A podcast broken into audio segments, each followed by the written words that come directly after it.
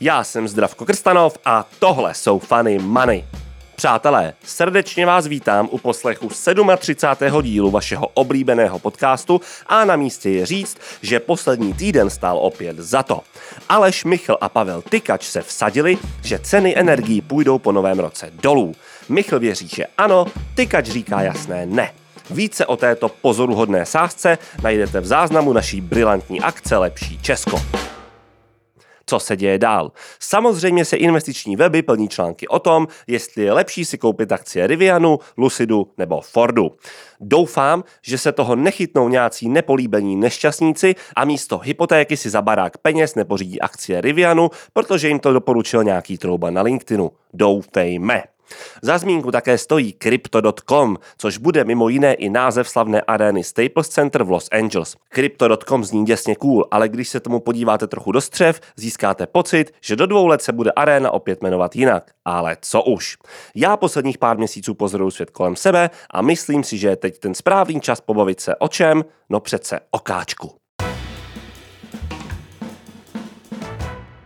Ano, přátelé, správně tušíte, že mám na mysli recovery ve tvaru káčka, respektive ekonomické oživení, kdy bohatí ještě více bohatnou a chudí ještě více chudnou a nůžky se rozevírají. Že se o to ani v jednom případě nemuseli téměř snažit, nemusíme s bystrými posluchači řešit. Aktiva prostě nabopnala na hodnotě, hotovo, next page.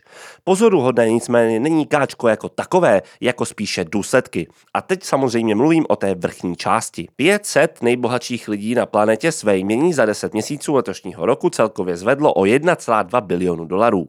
Kohorta ultra high net worth jedinců, na níž stačí v úvozovkách jen 30 milionů dolarů, loni vzrostla o 24 což je podle Credit Suisse nejvyšší nárůst od roku 2003. Zkrátka, těch lidí, co disponuje tímto měním, je o čtvrtinu více. Pojďte se na to podívat. Letošní říjen byl měsícem, kdy se vůbec nejvíce létalo private jety. 323 tisíc letů soukromými jety za jeden měsíc, přátelé. NetJets a Jets.com dokonce dočasně pozastavili prodej jetcards, tedy těch karet, kde můžete nalétat x hodin za fixní sazbu. Na tento produkt jsou dneska tisícové waiting listy, drazí posluchači. What a time to be alive. Pak jsou tu superjachty, kategorie, která roste nevýdaným tempem taktéž. Poptávka je nejvyšší za více než dekádu, což krásně shrnul například Alberto Galassi, CEO italského výrobce jachet Ferretti.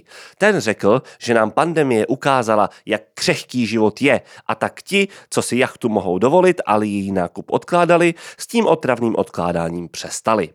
Co se týče luxury goods, kde máte designer s oblečení hodinky a další radosti života, tak tato část statku a služeb podle Bain Company co do utracených peněz předčí i Jolo rok 2019, kdy se zdálo, že špatně už bylo a bude jen a jen veselo.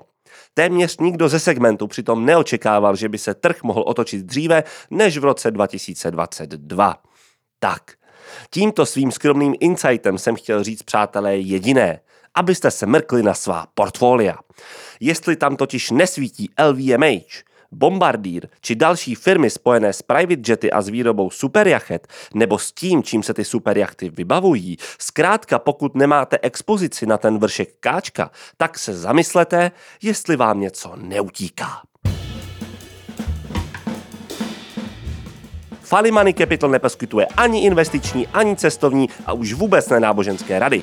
Jediná rada, kterou svým posluchačům přinášíme, je YOLO, ale opatrně.